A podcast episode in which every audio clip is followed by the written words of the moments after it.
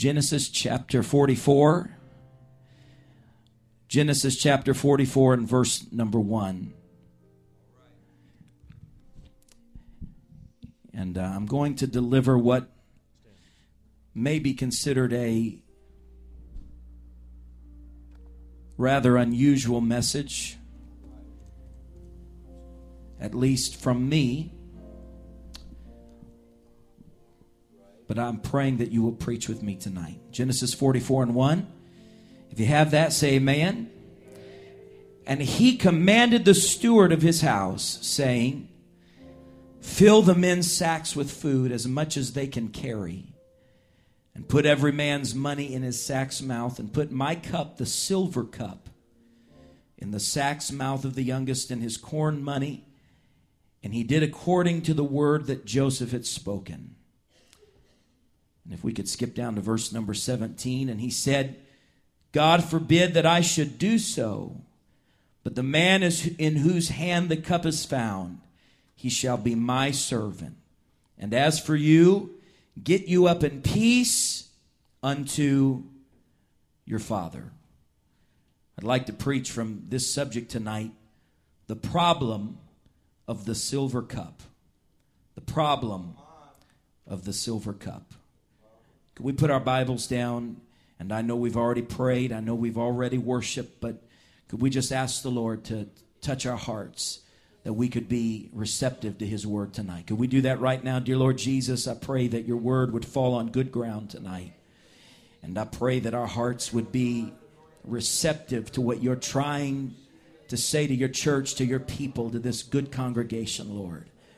I pray that you would minister to somebody. I pray that your spirit would sweep in and minister to somebody tonight in a, in a profound and powerful way, God. I pray that you would help me as your vessel to deliver what you've laid on my heart. God is your humble messenger. And I give you praise and I give you glory and I give you honor. One more time, would you just clap your hands to the Lord? Amen. Thank you for standing out of respect to the Word of God. You, you may be seated.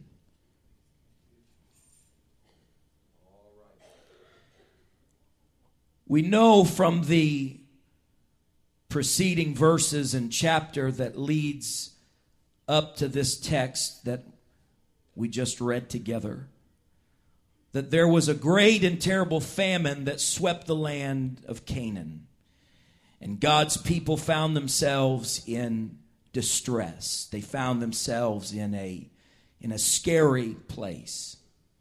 Jacob, who was named by God Israel, who would be the patriarch of the 12 tribes of Israel, found himself fallen upon hard times. They didn't have enough food to eat, and it looked like if something didn't change, if it didn't change quickly, they were going to perish.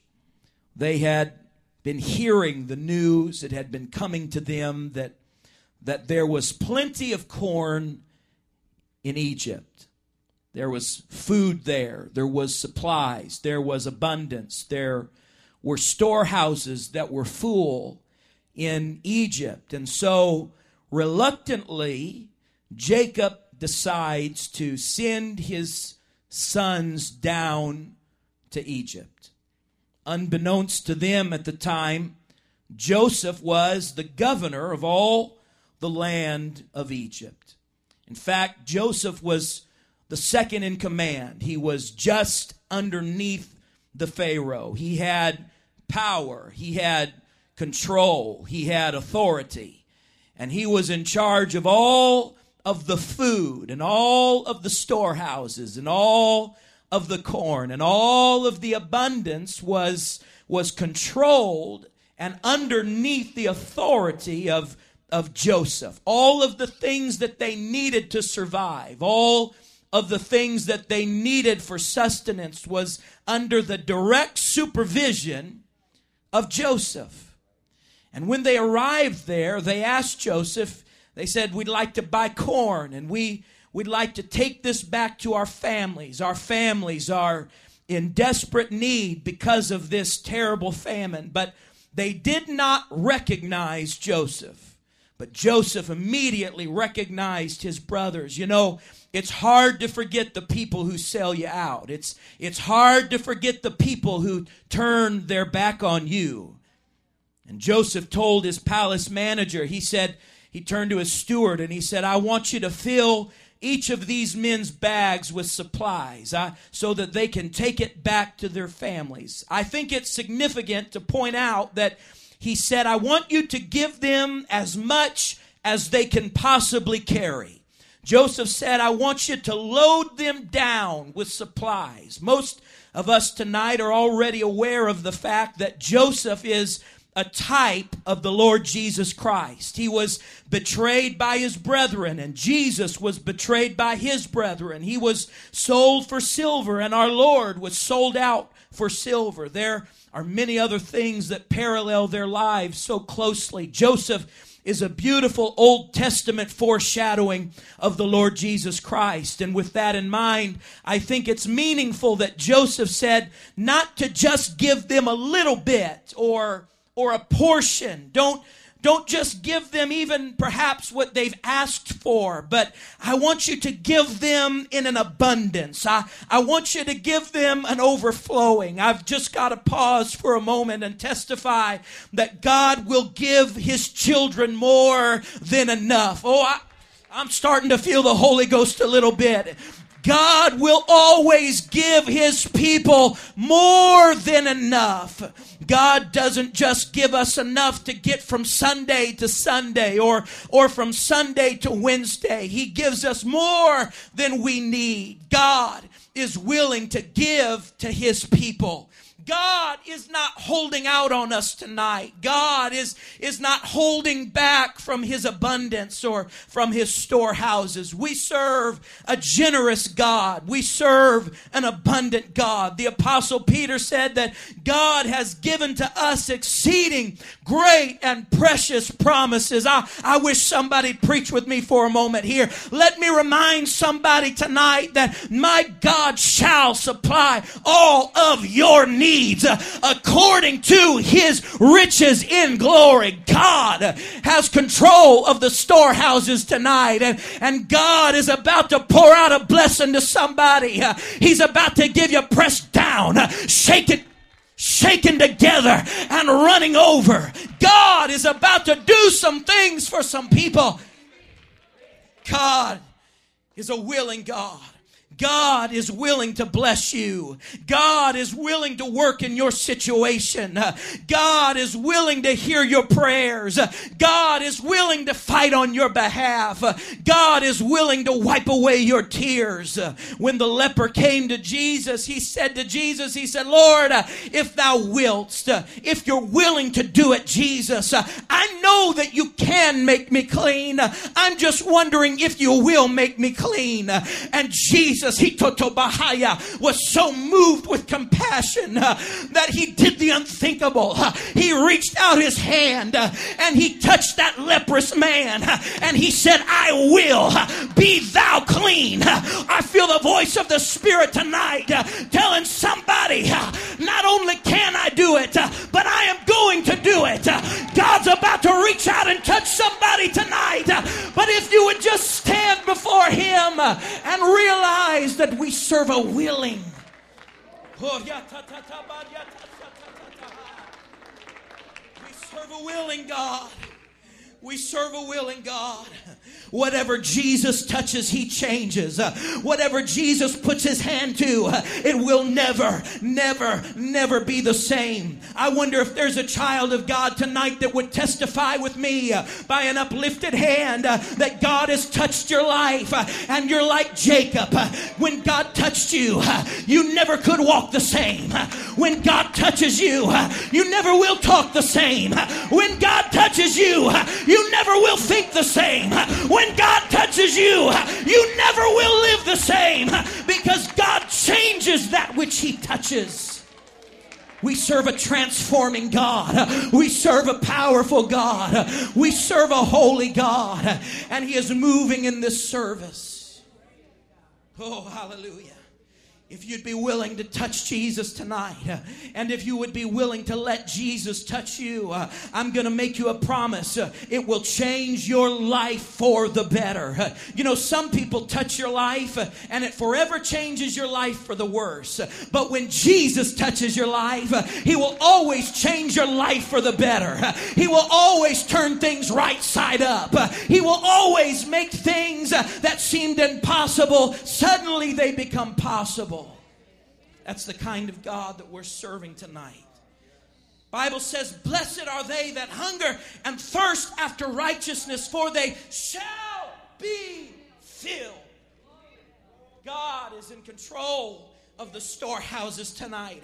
I wish somebody would do this with me. You don't have to shout it, you don't have to run the aisles. Maybe all you can do is just work up a little bit of a whisper. But I wonder if we could just say by faith, He's willing. He's willing.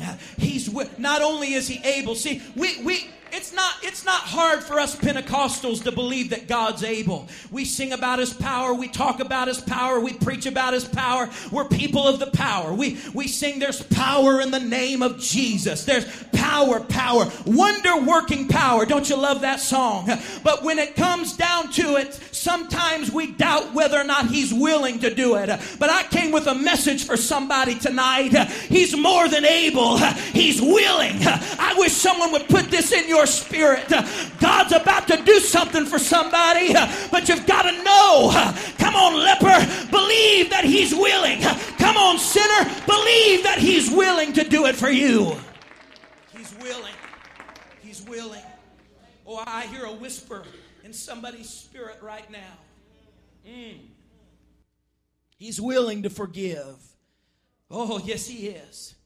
He's willing to cleanse you. You say, but preacher, you don't understand the kind of junk, the filth that I have in my life. You'd be surprised the things that people struggle with that sit on pews that nobody ever knows about. But I want you to know God can cleanse you, sir. God can take that lust out of your spirit. God can take that pride out of your life. God can redeem you. I wish somebody preach with me for a minute. God can make you whole. You don't understand, preacher, this leprosy. It's taken my fingers. It's taken taken my vision.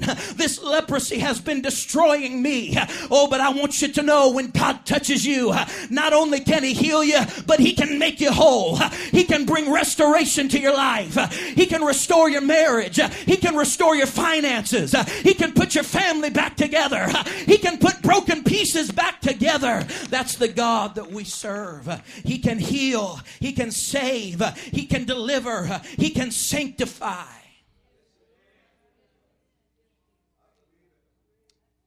He said, everything that they can possibly carry, I want you to place it in their bag. And then we read this unusual thing.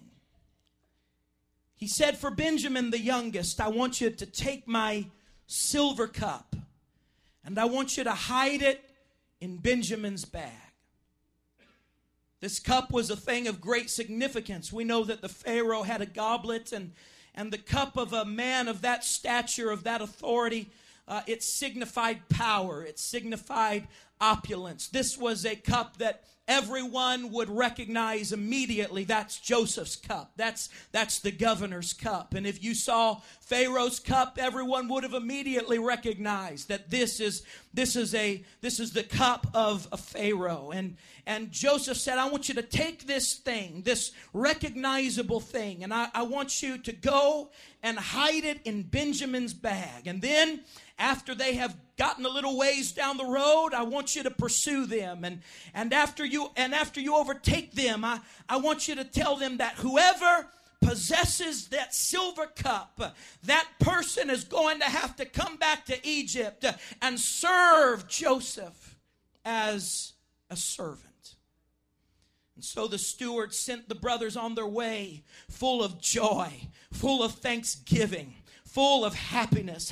Oh, the relief that they must have felt to know that, that they were going to save their families. They, they were going to, to bring a relief in the time of this famine. They, they, they realized that when we get back home, we're going to impress our daddy. Jacob's going to be happy. Uh, we know we've let him down. We, we lost Joseph and we had to lie to him and we, and we broke our father's heart. But, but this is going to bring some joy. May, maybe, just maybe, this will begin to, to just sort of even the balances a little bit.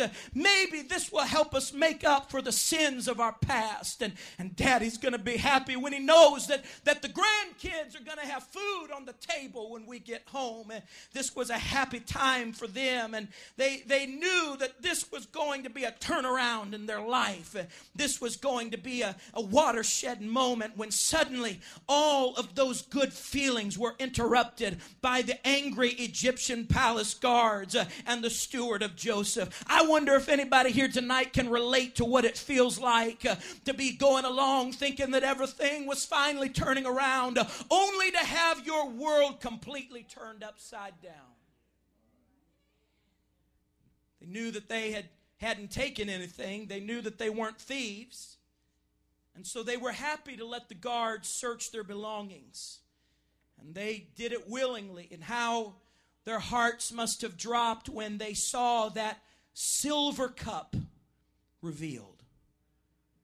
And Benjamin, of all people, to be convicted of such a crime. They, they knew this was going to break their father's heart. This, this was going to be the, the final thing that he simply could not recover from. He, he loved Benjamin. Benjamin was the apple of his eye, and, and, and, and it looked to them as if the Egyptians were playing some kind of cruel joke on them. They, they had trouble making sense of this whole situation. This seemed like such an injustice, it seemed so cruel and unnecessary. Why is this happening to us? Uh, we came here needing help, and now our father's favorite son is going to be relegated to an Egyptian servant. How are we going to face our father? How are we going to tell him that not only did we lose Joseph, but now we have lost Benjamin? This is going to kill daddy when we tell him about this. I'm preaching to someone tonight who is going through a situation that seems unfair, that seems hopeless, that seems unjust. And I want you to know that God is working all things together for good to those that love and trust Him. God is orchestrating things to come together for your good. If you believe that tonight, would you just clap your hands by faith to the Lord? Come on, just let him know by faith. Lord, I know that you're working all things together for good.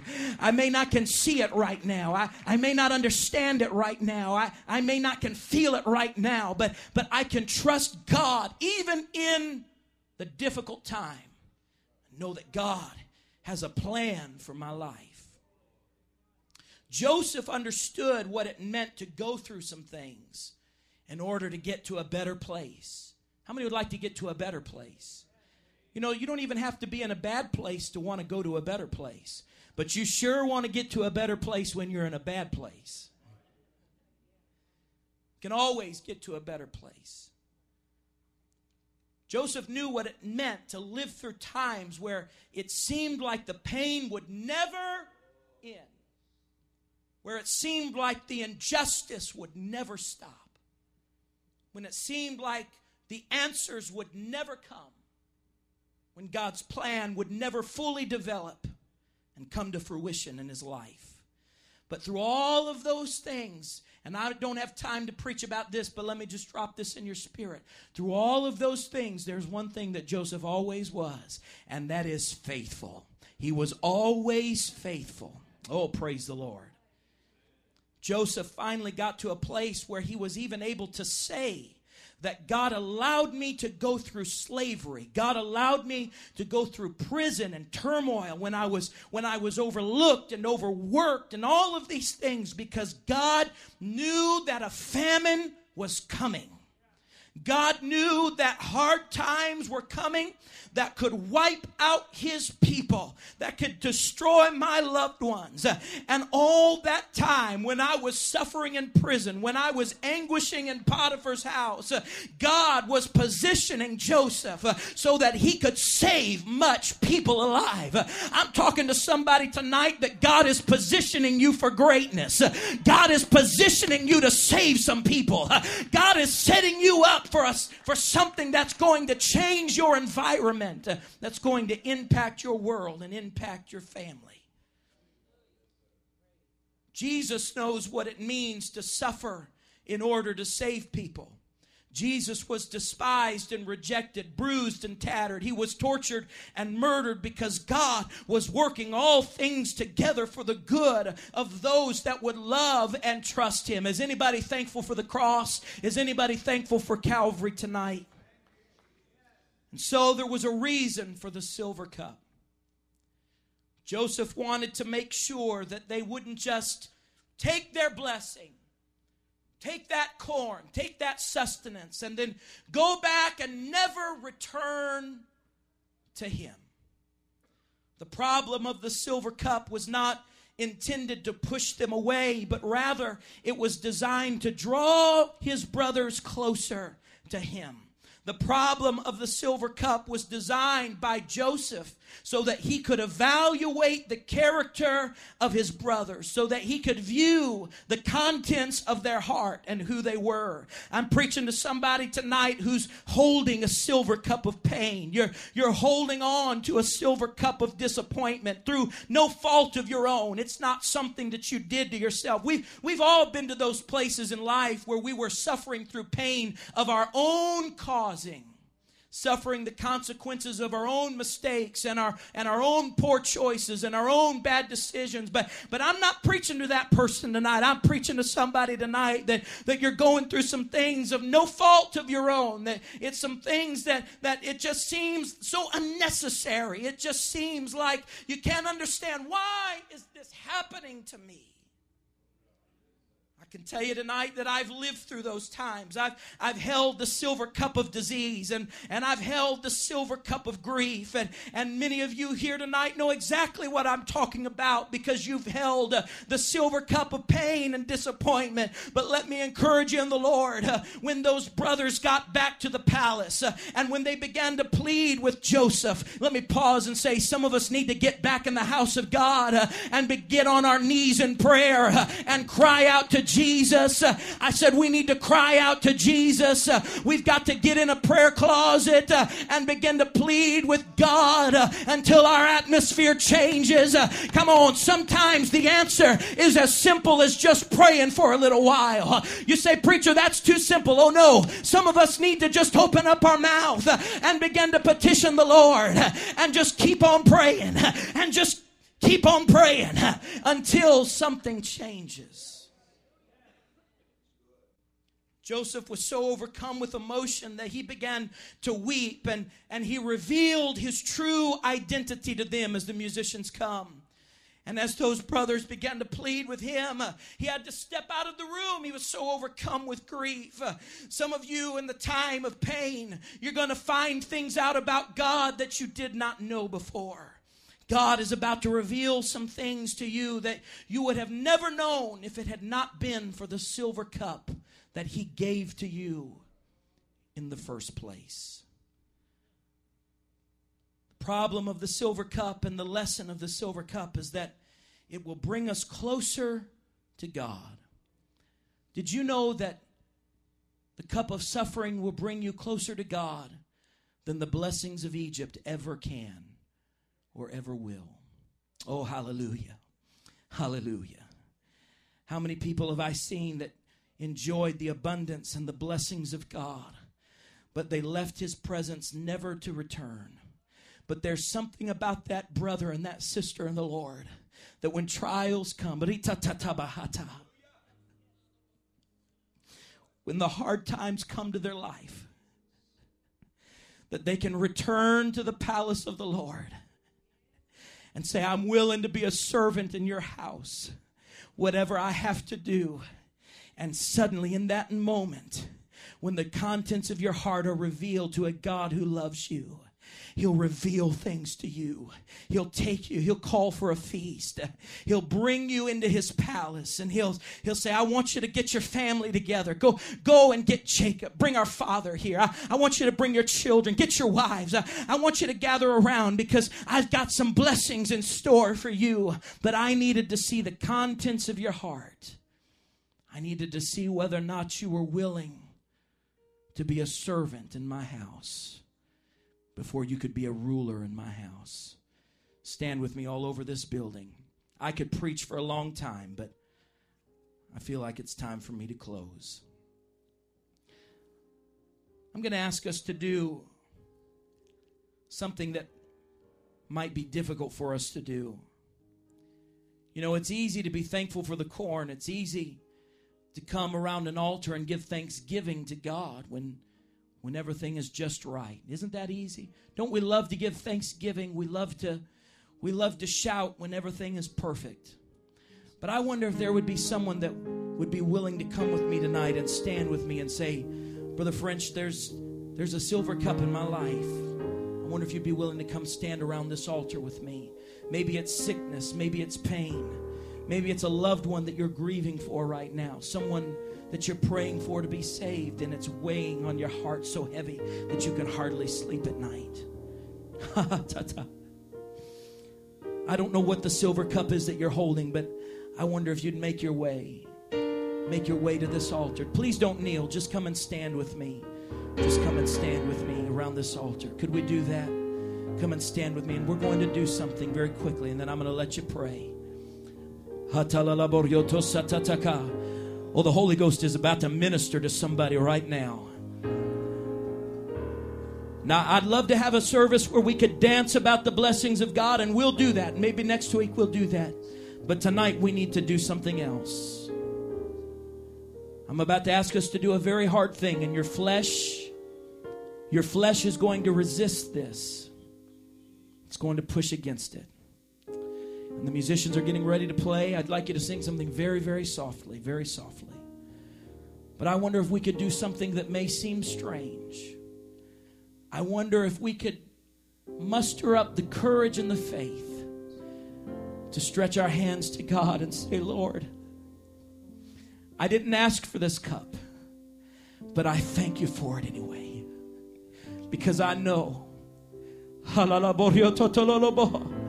that it's going to draw me closer to you. Oh, I know it's hard. I know it's hard. I know it's hard. But I'm asking you to say, Lord, thank you for this.